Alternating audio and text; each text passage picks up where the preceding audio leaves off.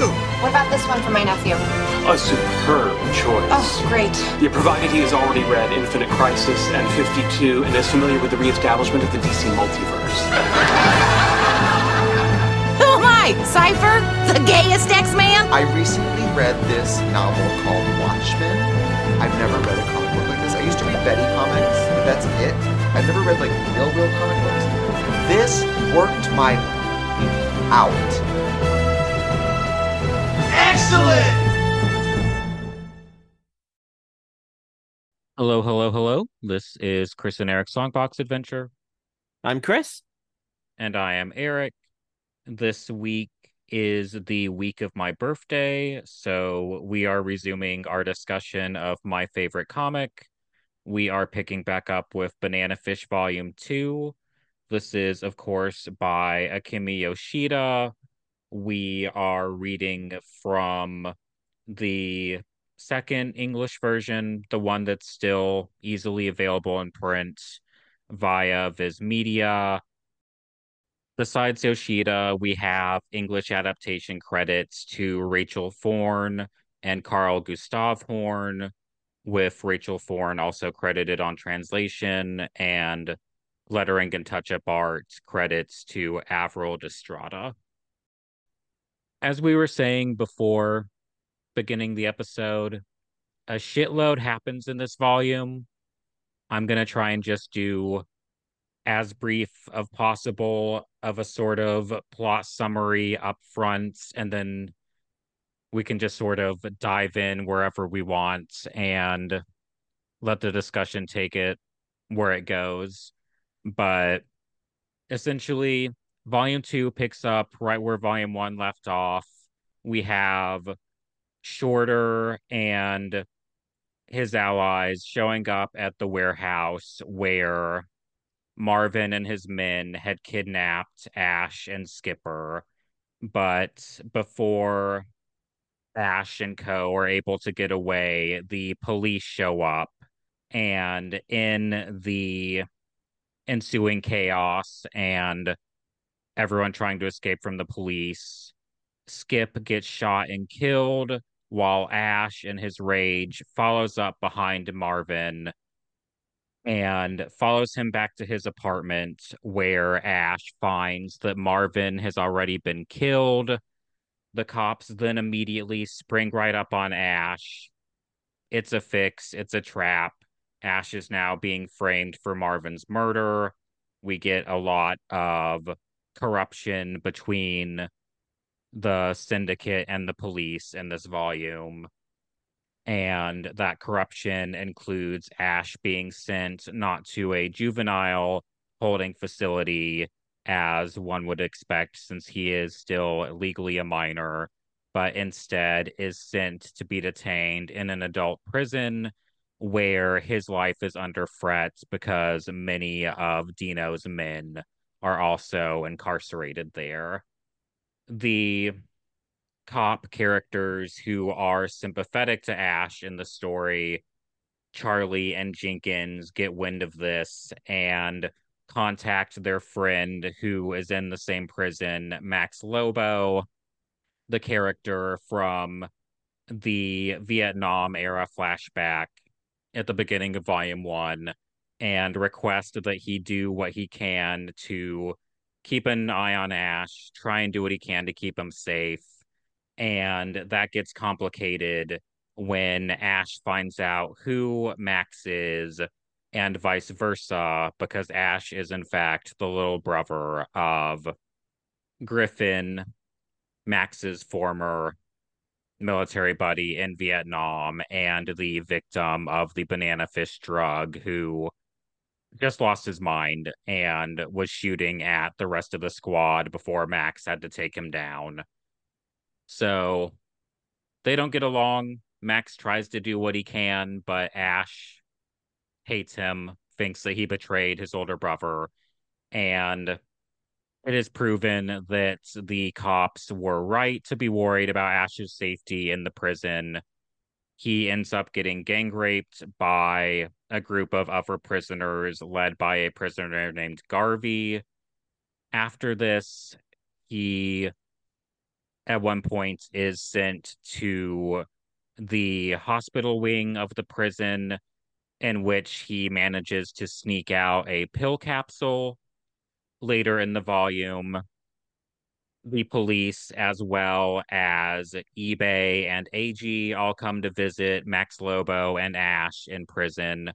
And after talking for a bit, Ash surprises everyone, including Eiji, by pulling Eiji in to a deep kiss, by which he transfers the aforementioned stolen pill capsule into Eiji's mouth inside of which he has hidden a rolled up piece of paper, which he uses to get a message to Eiji requesting that he seek out help from Shorter Wong, telling him to move what he had at Dr. Meredith's office, referring to both the mystery drug and to Ash's older brother Griff, who he had left in Dr. Meredith's care. But unfortunately, when Eiji goes to try and find Shorter in Chinatown, he also gets trailed by Arthur's men, Arthur working for Dino. And so, though Eiji does find Dr. Meredith's office and Shorter also arrives, they are ultimately unable to stop the syndicate men there from stealing back the banana fish drug sample, and Griff gets shot in the course of the conflict. And the volume then ends back at the prison where Ash has been moved, or rather, might have been Max that got moved. Point being, Ash now has a new cellmate and it turns out to be Garvey, the previously mentioned leader of the gang of rapists. And the very end of the volume is Garvey taunting Ash, sexually threatening him, and Ash making it clear that he is about to put up a fight. And that is the note that the volume ends on. I tried making notes in my phone of just the most bare bones summary I could. And I think that was still literally me talking for five minutes straight because there's just a lot. It's a busy, busy volume. Now that I've tried to give an overview of the plot, which didn't end up being all that brief, where would you like to start? Was there anything that especially grabbed you or any aspect that you most especially want to get into? Um I think to start with just like the pace of the story. Like I know that volume 1 obviously has to introduce all the characters, but the way that the pace has really taken off, I mean, you know, you just tried to briefly summarize the events of this volume and that was I think the longest brief summary we've ever attempted on this podcast and we can both be pretty verbose when we uh, when we're trying to summarize something. Yeah. And the thing is like I don't think any of what I just said really could have been cut because it's just all plot critical. Yeah, it it the series was like it's not that there wasn't a lot of incident in the first volume, but now it's become much more densely plotted in a way I really appreciate. Like, you know, there's, there's a lot that you could to dig into in terms of what happens. I mean, obviously, there's the corruption of the law enforcement, um, and the sexual violence. I think are the two sort of main themes of this volume, um, in terms of like what's going on. But just like the way that it takes off is really arresting like I I read this in in one hit, and I just blitzed right through it, which wasn't the case with Volume One. You know, Volume One started to grab my attention more towards the end.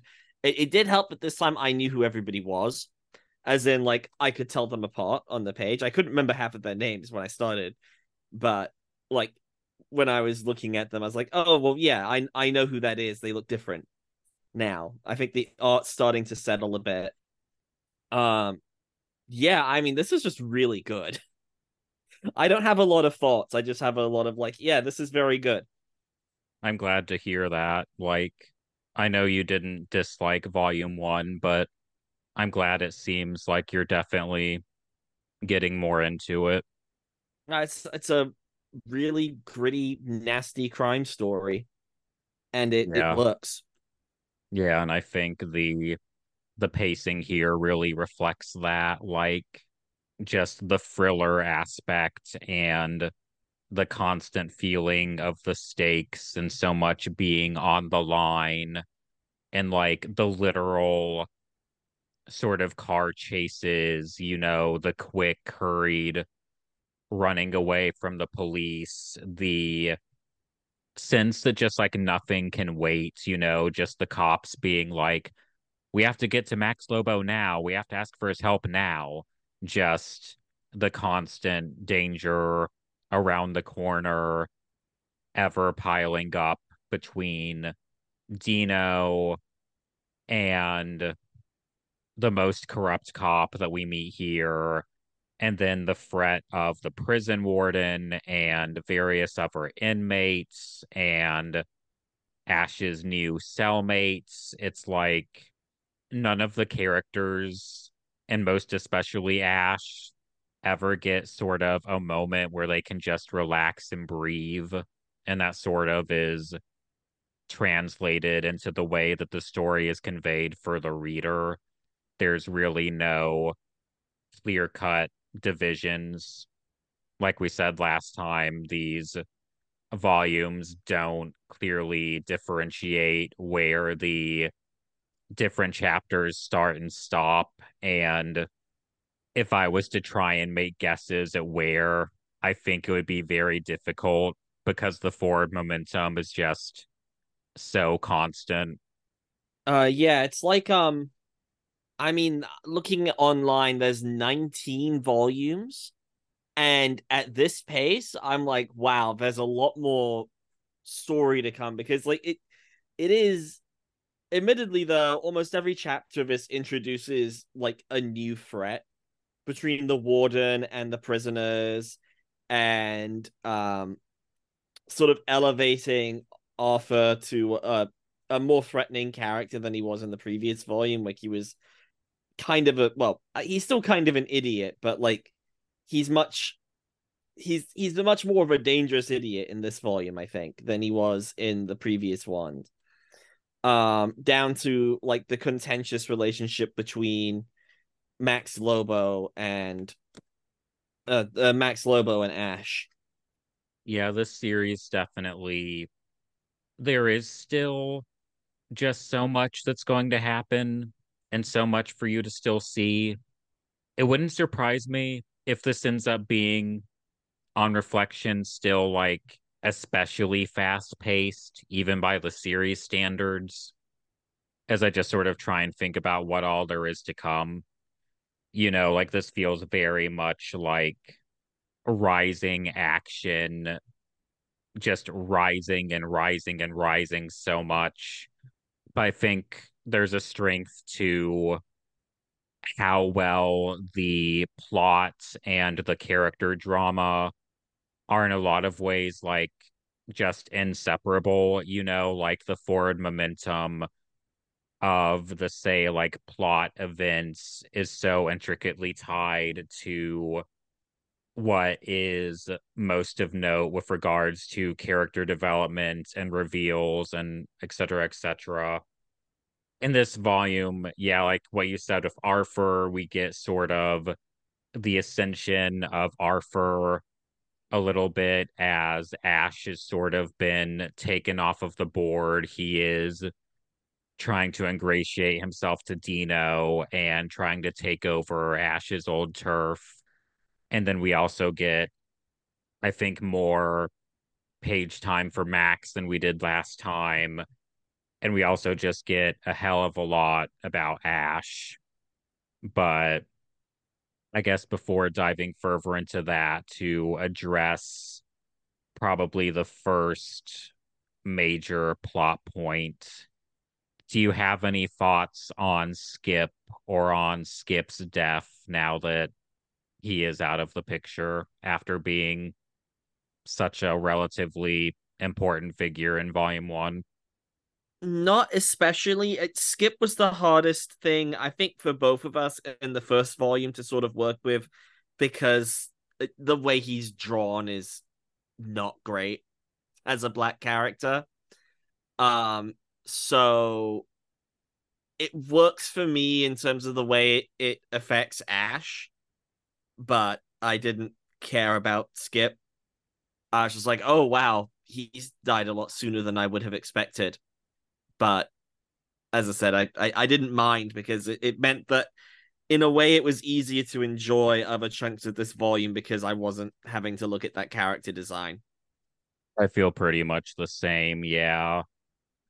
It is very fast and very sudden in a way that, you know, feels like it's reflecting just the actual speed of the action because of it being such a quick and instant death, which then, you know, propels Ash's rage all the more. And I think Skip largely serves as sort of a bridge character or a setting up character of having been Ash's close friend in volume one, who's sort of there to just like be his ally through which he sort of gets to meet and talk a bit more with Eiji before Eiji's presence is just going to continue to be on the up and up in terms of importance. And I suppose in a way it feels like he sort of already served his purpose in the story. Um that being Skip, because although it's sort of limited by how much Ash is in prison here, I think we already are getting just some nice development to Ash and Eiji's dynamic here, which they really only get like two or three scenes together here between Eiji first visiting him in the hospital and then the exchange when visiting at the prison. What are your thoughts on whether just like Eiji himself and or the sort of rising tension between the two? Well, this is sort of this volume is where it becomes very clear that the story is about the two of them. Um, I really like, especially in the latter half of the volume when Eiji goes on that mission to Chinatown by himself. I really like that he's clearly it feels like a real growth moment where he's he's going into this, but he's also completely unprepared for it. Like he doesn't clock um shorter in the disguise. And, you know, obviously everything winds up going to shit. Uh and Griff winds up getting shot but I I like the contrast between the two characters because like Ash is so hyper competent that even when he is, you know, assaulted and gang raped, it's partially part of a plan to get into the um infirmary in order to get the drugs so he can hide a message that he can pass on. You know, Ash is an incredibly competent character at this sort of thing and the contrast with Eiji that's that's a really cool it's an it's an interesting dynamic for the like already pretty close bond that the two of them have that like you know the cops are even like picking up on it. They're just like oh yeah the one person ash is going to trust and listen to is Eiji yeah. I continue to love the dynamic between the two and I think the hyper competence of Ash, yeah, is like a major part of the contrast in the like Chinatown information gathering scene as Eiji, you know, is trying to do his best to fulfill Ash's wish and find Shorter. It is the sort of like stepping up moment for Eiji who despite being the older one, you know, has the whole thing of everyone thinking he's younger and sort of acts like he's younger and seems naive, which part of that, you know, he's in an entirely different country. So there is that to consider. But because he does not come from anything remotely like Ash's situation, it is all very foreign to him and he lacks that sort of like specialized competence in dealing with the situation because there's simply no way he could have it but he's still like going out on his own without Ibe for really the first time that we get to see, you know, specifically lies to Ibe to go out on his own to try and help out Ash. And I think a real strength of the Eiji stuff here is just that like we get to see Eiji sort of taking agency and you know doing what he wants to do and and there's just like a determination within him that I think is part of what Ash sees in him even though he does lack the sort of street smarts. Yeah. I I also this is entirely trivial. I really love that when he goes out to do um not spy stuff, but like goes out to go and talk to criminals and is trying to be undercover, he puts on dark sunglasses. That's extremely funny to me. Once again, ahead of our yearly award show, I am looking at a panel as a nominee for panel of the year and it is just like no dialogue, just the silent shot of Eiji towards the beginning of that scene in those sunglasses, just more or less waist up shots, just showing the outfit that he's in. And yeah, it's his like meant to be inconspicuous look, but he is going out in this tank top with dark sunglasses and a flamboyant overshirt that's like not fully buttoned up. It's like tied in a bow at his waist, has what looks like palm trees on it. Yeah, it's a And- Hawaiian shirt. And it's just, it's so flamboyant and attention catching that the idea of trying to be inconspicuous in it is already funny. Plus the sunglasses, plus specifically the detail that, like, it's sort of hanging off of one shoulder on one side the way that like I would try and like half wear hoodies in eighth grade. Just he looks very conspicuous and faggy in a way that I find very funny and endearing. It was literally that panel I was talking about when I said it was really funny that he put on the black glasses. Yeah. And we get just like the scene of him walking through Chinatown trying to find the specific restaurant to be able to talk to Shorter. And Shorter's just in this most ridiculous disguise imaginable. It's like he put on a fake mustache and beard and because Arthur's men are around, he is in disguise as just stereotypical old man. It's not quite this because obviously he is an Asian character, but it's like he's put on yellow face. Like he's really exaggerating that in that way. But, you know, as the put on, the misdirect, you know, he's got the, the Fu Manchu beard and the long hair and the glasses, and he's got his eyes closed in every single page panel he's in in that disguise. Like that's the aesthetic he's doing, which is quite funny. Yeah, he's really going for it. We also get our first glimpse of this female character at the restaurant who serves Eiji, who I don't think it says here specifically who she is, does it? No, she's just sort of there. Okay.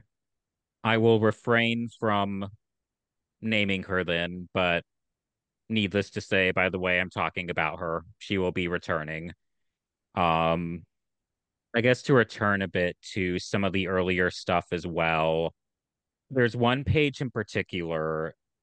Um, this is page 16 that I think is really emblematic of Yoshida's skill in pacing. It is a six panel page, and the top half of the page, full of motion lines. It is specifically Ash in the car driving his way after Martin trying to hunt him down as he's wounded. And they're just loud panels between all the motion lines and the ward bubbles of Marvin talking to himself, and then these sorts of ward bubbles conveying sounds of just like Ash's pained grunts from his wounds. And we get the obligatory screes and just like sounds of the cars themselves moving. But then the bottom half of the page is a scene transition that is so silent because it's just these free panels one an establishing shot of the outside of a window before then shifting to Papadino and Arthur. And it's just entirely quiet like the only speech bubble just contains free ellipses. So it's just such loud silence and such an effective sort of quick reconfiguring of the pace for me because we go literally from the thrill of the chase to like a dramatic pause as Dino is considering what Arthur has told him as they're just like catching up about events. I don't know. This is just me again obsessing over literally just a single page, but the sheer skill of just like breakneck pacing and then sudden cooldown in a way that doesn't feel awkward to read is just really impressive to me. You would normally see this kind of transition maybe being with the page, but the choice to have the bottom half of this page just be this entirely still moment before the conversation begins on the next page, it it feels like a it's a really distinct choice that I really like. Yeah. And it sticks out all the more for just like how fast the rest of the book is, like we've been talking about. Plus, there's just like a certain something to also having the occasional like brooding shot of Papa Dino as the big man in charge, just like thinking, you know, just like the sort of safety in my riches and my distance sort of criminal. Also, just like highlighting like how far removed he is from the immediate physical action of most of the scenes, even as he is sort of calling most of the shots with regards to the antagonists. Those shots including just the sheer corruption with the cops. We meet a new police officer character. Evanstein. Yeah, Willard Evanstein, who is a piece of shit, just is a piece of shit. He arrives on the scene of Ash finding Marvin's dead body suspiciously quickly, and both Ash and the other cops sort of call him on it. And we later get just like the scene of him on the phone talking about how small a cop's pension is, you know, just blatant corruption. And the worst of it is this scene wherein we see him interrogating Ash and once again the convenience of it all and the pre-arrangement setup of it all of them quickly finding these things in Marvin's apartment and confronting Ash with them to try and provoke Ash to construct the narrative that they are trying to frame him with. Because here we really get into Ash's past history with assaults, wherein this cop essentially forces Ash to look at photos and film of himself being assaulted by Marvin back when he was a child. We got a lot of implication in the last volume, but this one makes Ash's backstory like very clear.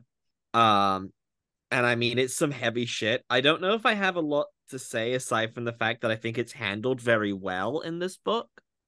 Like it's obviously incredibly important to him as a character, but it doesn't it's not the thing that defines him as a character. You can see how it's shaped him and how it shapes the choices that he makes. Um I really appreciate that like we aren't made to look at any of it. Like anytime anything like that is happening in the story, including stuff that actually happens in the plot, like we mentioned earlier, that he gets attacked in the prison, we don't see that happen, which feels like an excellent choice to me on like multiple levels. Like first, this isn't always the case, but that can frequently come across as really purient. Um, and also this character is still a minor so, you know, it's it, it can be very difficult to make it work. So I'm very glad that it's just like we'll leave it. And also I think leaving it to your imagination just makes it it's it's it makes it worse because whatever you think is going to be worse than whatever you know you're going to be able to get away with drawing in anything in anything you're going to be able to draw so i think that that was the correct choice yeah i i just i think it's handled really well like I, I obviously this is going to be an ongoing thing throughout this series, but it it feels right. It feels well handled.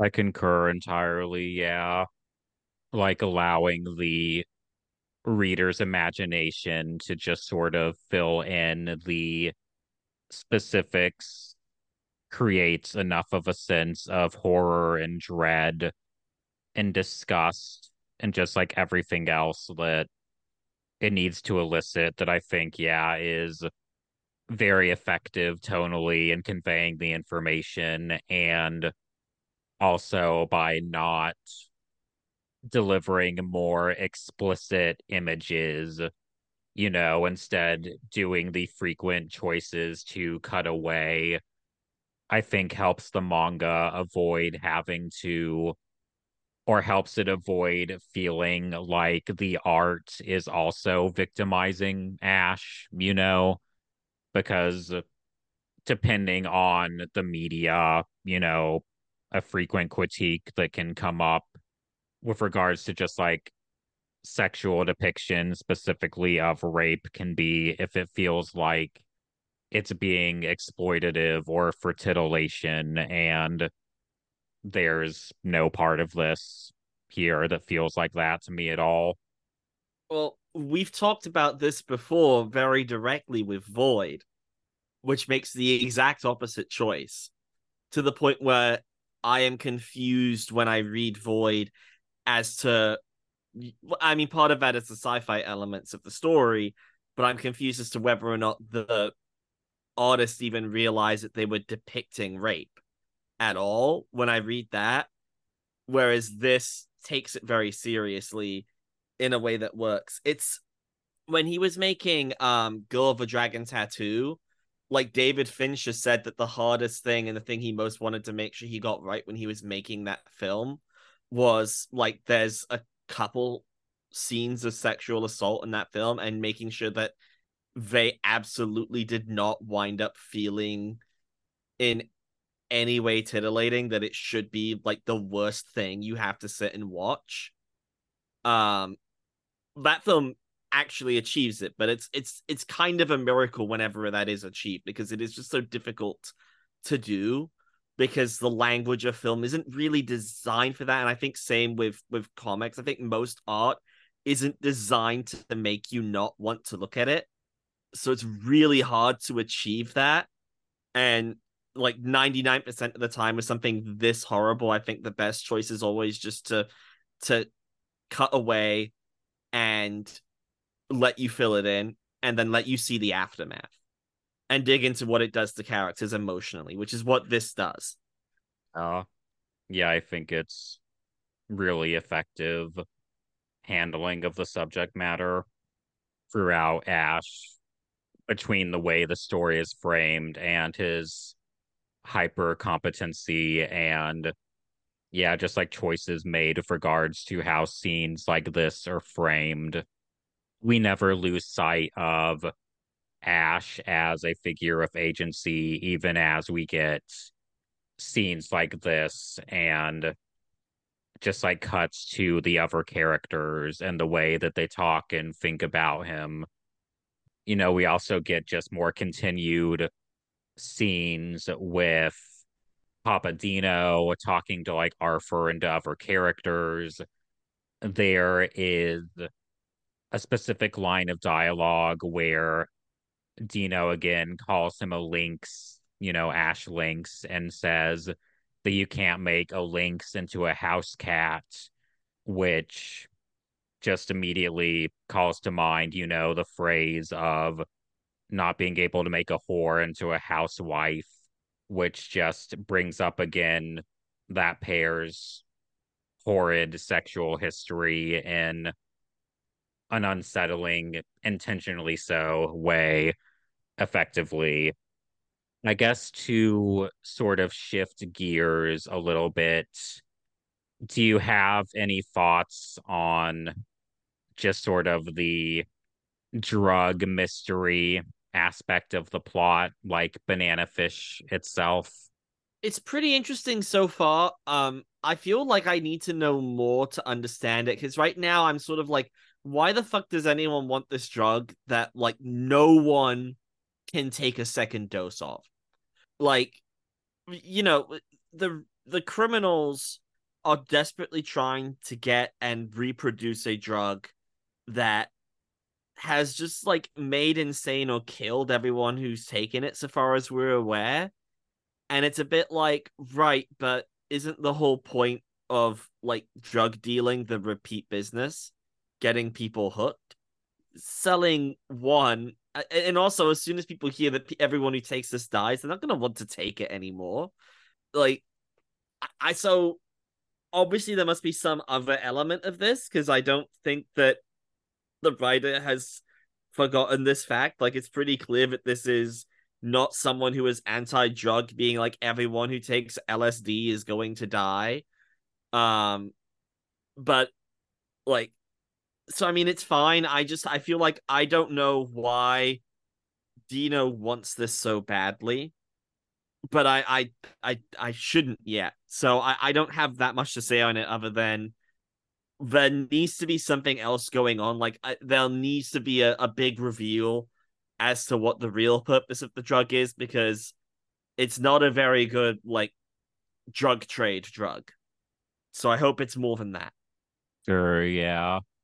Which like just speaks to how much Yoshida is juggling all at the same time that there's so much shit going on here and yet the whole drug plot line is effectively on the back burner compared to a few other aspects of what's happening, even though that's such a central part of the story. Uh, I think that like getting Lobo and Ash together in this volume is a huge step forward for that plot line, but that's like the one step forward in this volume for us figuring out what's going on, which is just now most of the characters have about the same level of information, whereas before they didn't quite have those connections figured out. That's fair, yeah. Yeah, Max and Ash's meeting is another significant event here, which there's them meeting, there's their comparing of information, and there's the reveals of the connection between Ash and Griff. And we get here the revelation of Ash's real name, neither Ash or Lynx are his given names, or given or family names, rather. His real name is Aslan Callan Reese. He has the same name as the lion from um the Chronicles of Narnia. Narnia, Yeah. which I find delightful. I am wondering whether that's that's such an odd name to have. I am like, okay, so is that gonna be important somehow? Because that feels like such a specific reference to make. I don't know. I need to see more of the story, but like right now, I can't see him metaphorically being the Jesus lion. So I'm interested. Yeah. Yeah. I guess I can't and or won't really delve too deeply into it yet, but my main notes just being yet another literary reference after the Salinger of it all, and we might have got another offer name dropped at some point last volume two. And if nothing else, it is specifically another type of big cat. He is specifically getting all of these wild feline comparisons. Yeah, that's true. I hadn't thought of the the fact that yeah, it, it is. I mean, Ash Lynx as Lan, you can see how he just sort of turned it into a full name by splitting it in two and then just finding something that worked with each bit. And I could even see how like if you're a kid in a playground, you know, back in the day, you're not gonna want people to call you Aslan. So I can see how like Ash probably even started before he wound up like fully divulging his original name. Yeah. No child wants to be called ass Lan on the playground. Uh yeah, there's also that. I it's such a different literary reference to Salinger as well. I mean, I know they're both like classic authors, quote unquote, but like C.S. Lewis is like extremely English and like essentially about half a step away from Christian literature with Chronicles of Narnia, especially. Actually, I think that's his least religious work, which is kind of insane when you think about it, considering like how much of Narnia is just a metaphor for stuff from the Bible. Um, you know, that and Salinger are very, very different reference points to have, and I think that's also interesting. Yeah. I don't have anything to say on it yet, but I'm I'm looking for that now. Yeah. I love the continued just like literary influence here. Um I don't remember enough of them to really talk about a lot here, maybe at some point down the road, but from what I recall, I think that the anime adaptation for its episode titles did like nothing but literary references to various offers, which was kind of a cute way that they kept that theme going even in the anime. That's adorable. Yeah. Speaking of adorable, to talk about Ash and Eiji again for a minute, their scenes together, we've already talked a bit about, but just to talk about them some more because they are the crux here. The early scene of the two of them where Ash is in the hospital and Charlie and Jenkins have sort of put Eiji up to asking Ash what he knows to try and help him by seeing like what it is that he has on Dino. And we get this exchange between the two of them and it's just really sweet in my opinion. And during part of it, Ash, you know, like clocks the Eiji has been instructed by them to try and get information out of him, but Eiji doesn't press him about it, you know, and is crying when he leaves the room and just couldn't prod that way. And the conversation they do have is just sort of complimentary. You know, we see Ash actually sort of having a moment to react to the courage that Eiji showed at the volume one closing, like complimenting him on the jump, him not knowing Eiji had been able to do that. And I don't know. Do you have anything to say? I think it's a really good scene. You you buy the intensity of their relationship very quickly. Like as you said, they have two scenes together in this volume, and the second one, while part of it is staged, the second one does involve a like kiss and a butt slap. Um and you buy that just based on like the little bit they had last volume and the little bit they have at the beginning of this volume, but they've gotten very close very quickly. Uh, But yeah, I, I really like it. I, I like the two of them as characters. They are, you know, it's it's yeah, it's a good dynamic to build the series around. yeah.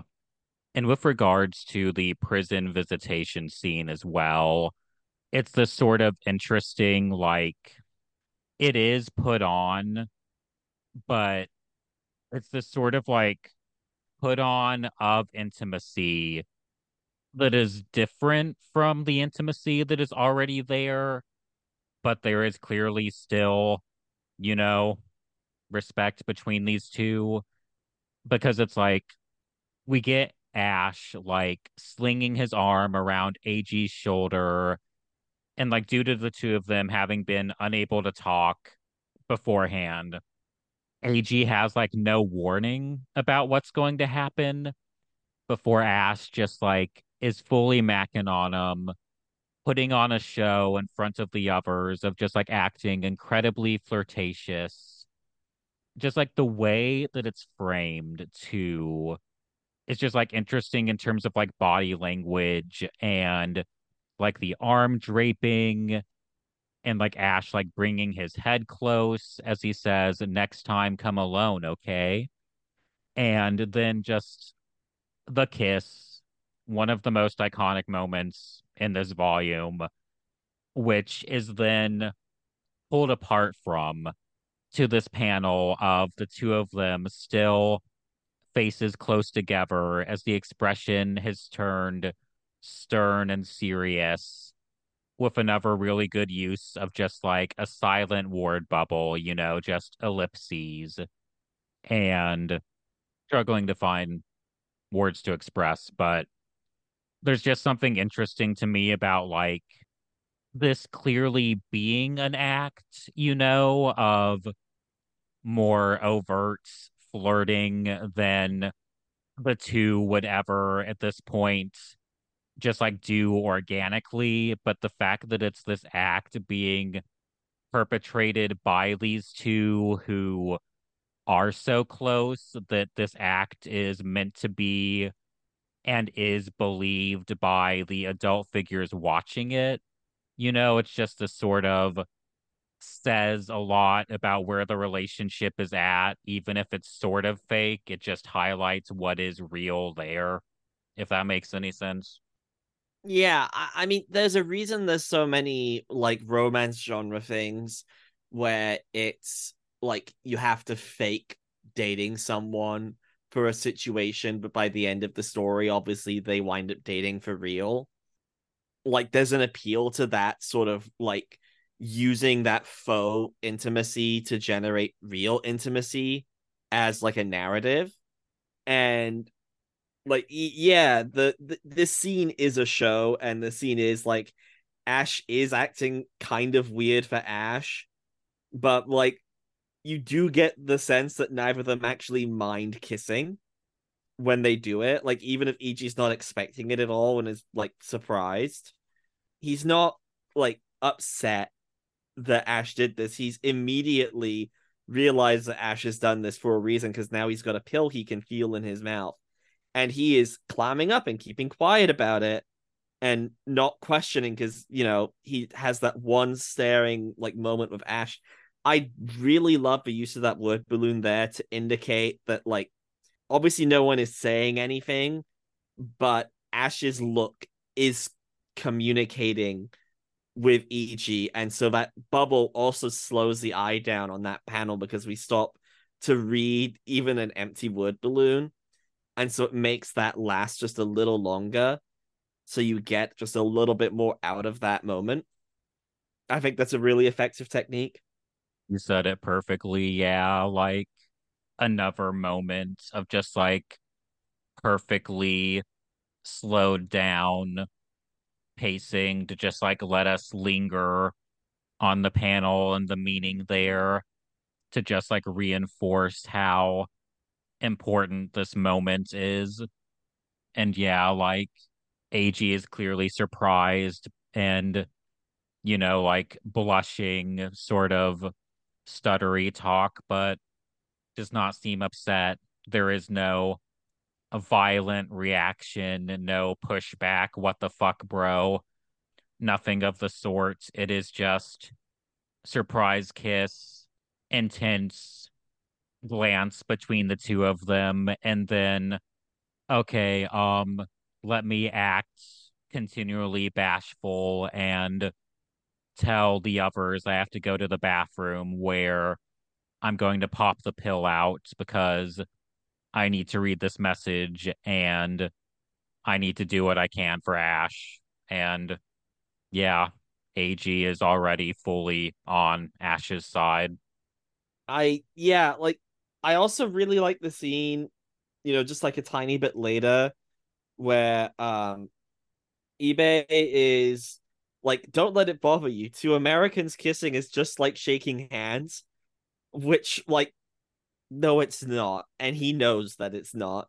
But also like the way that that the panel uh, after that where Eiji's like thinking about the kiss you know, like it's surprising, but he's not really he's not bothered by it in that way. He's still blushing for like several pages further, which is also very cute. Like he's still blushing um up until he actually goes out in his disguise.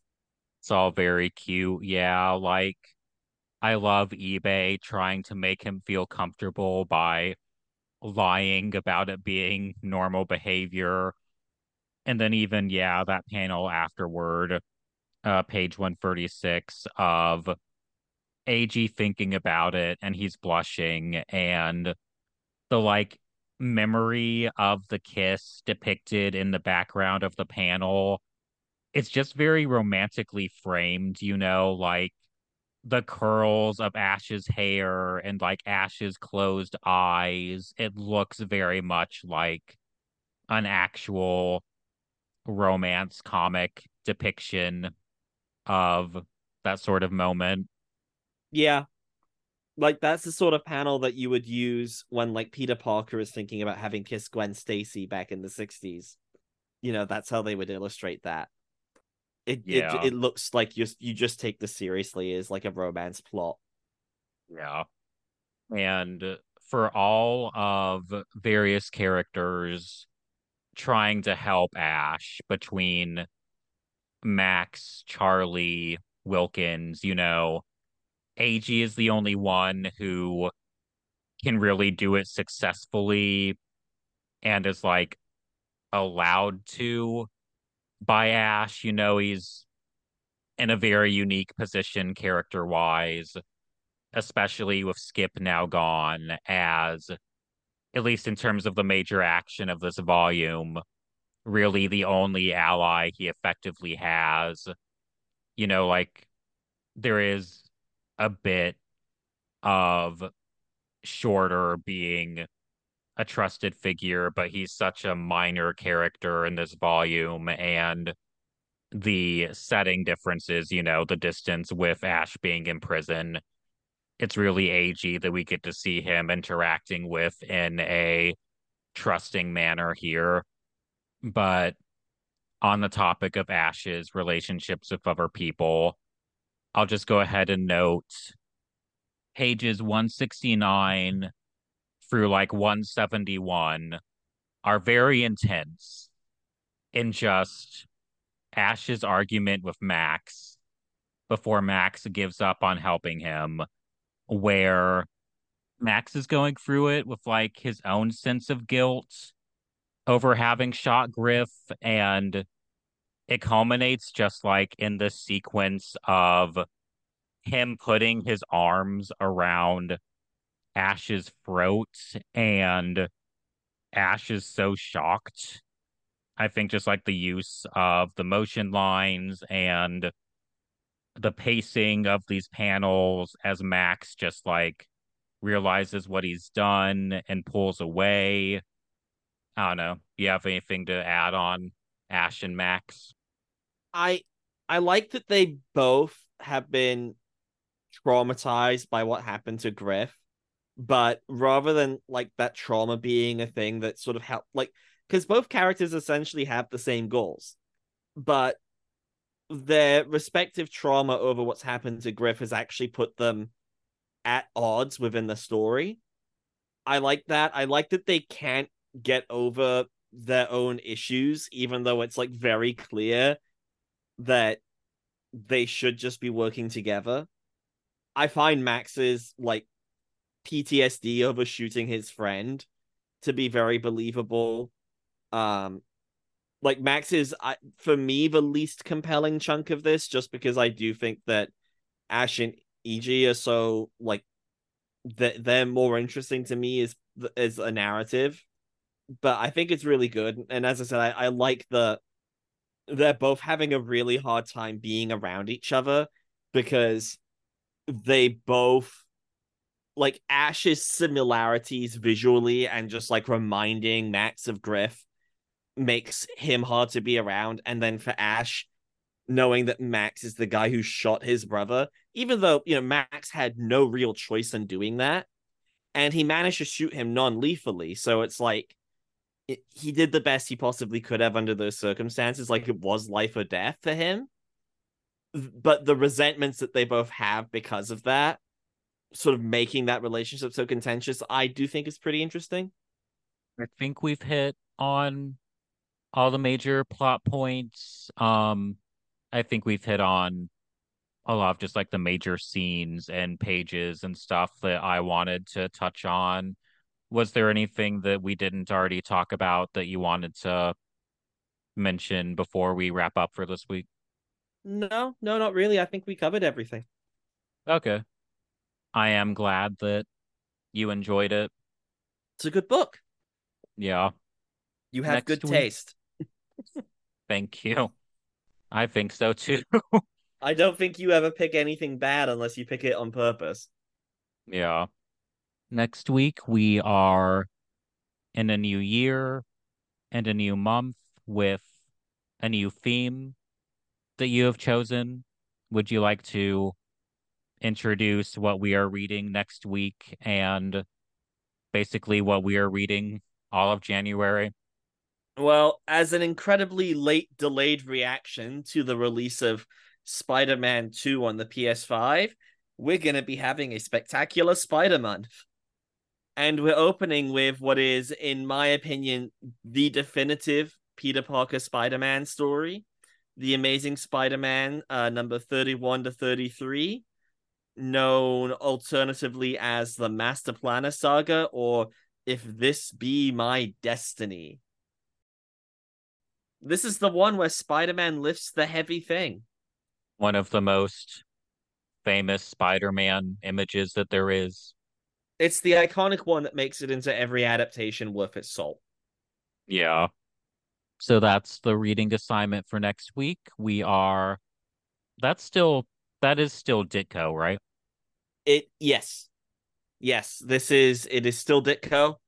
Um it is I think it's actually the point where it starts being plotted by Ditko, which makes it for me the last good Lee Ditko Spider-Man story because Ditko's like Randian crap starts to sort of seep in a bit after this one. But luckily this is peak. Yeah.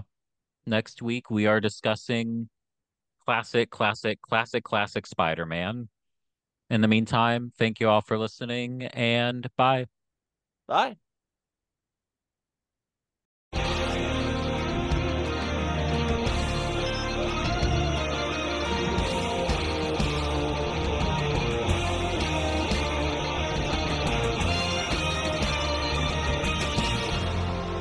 Be excellent to each other.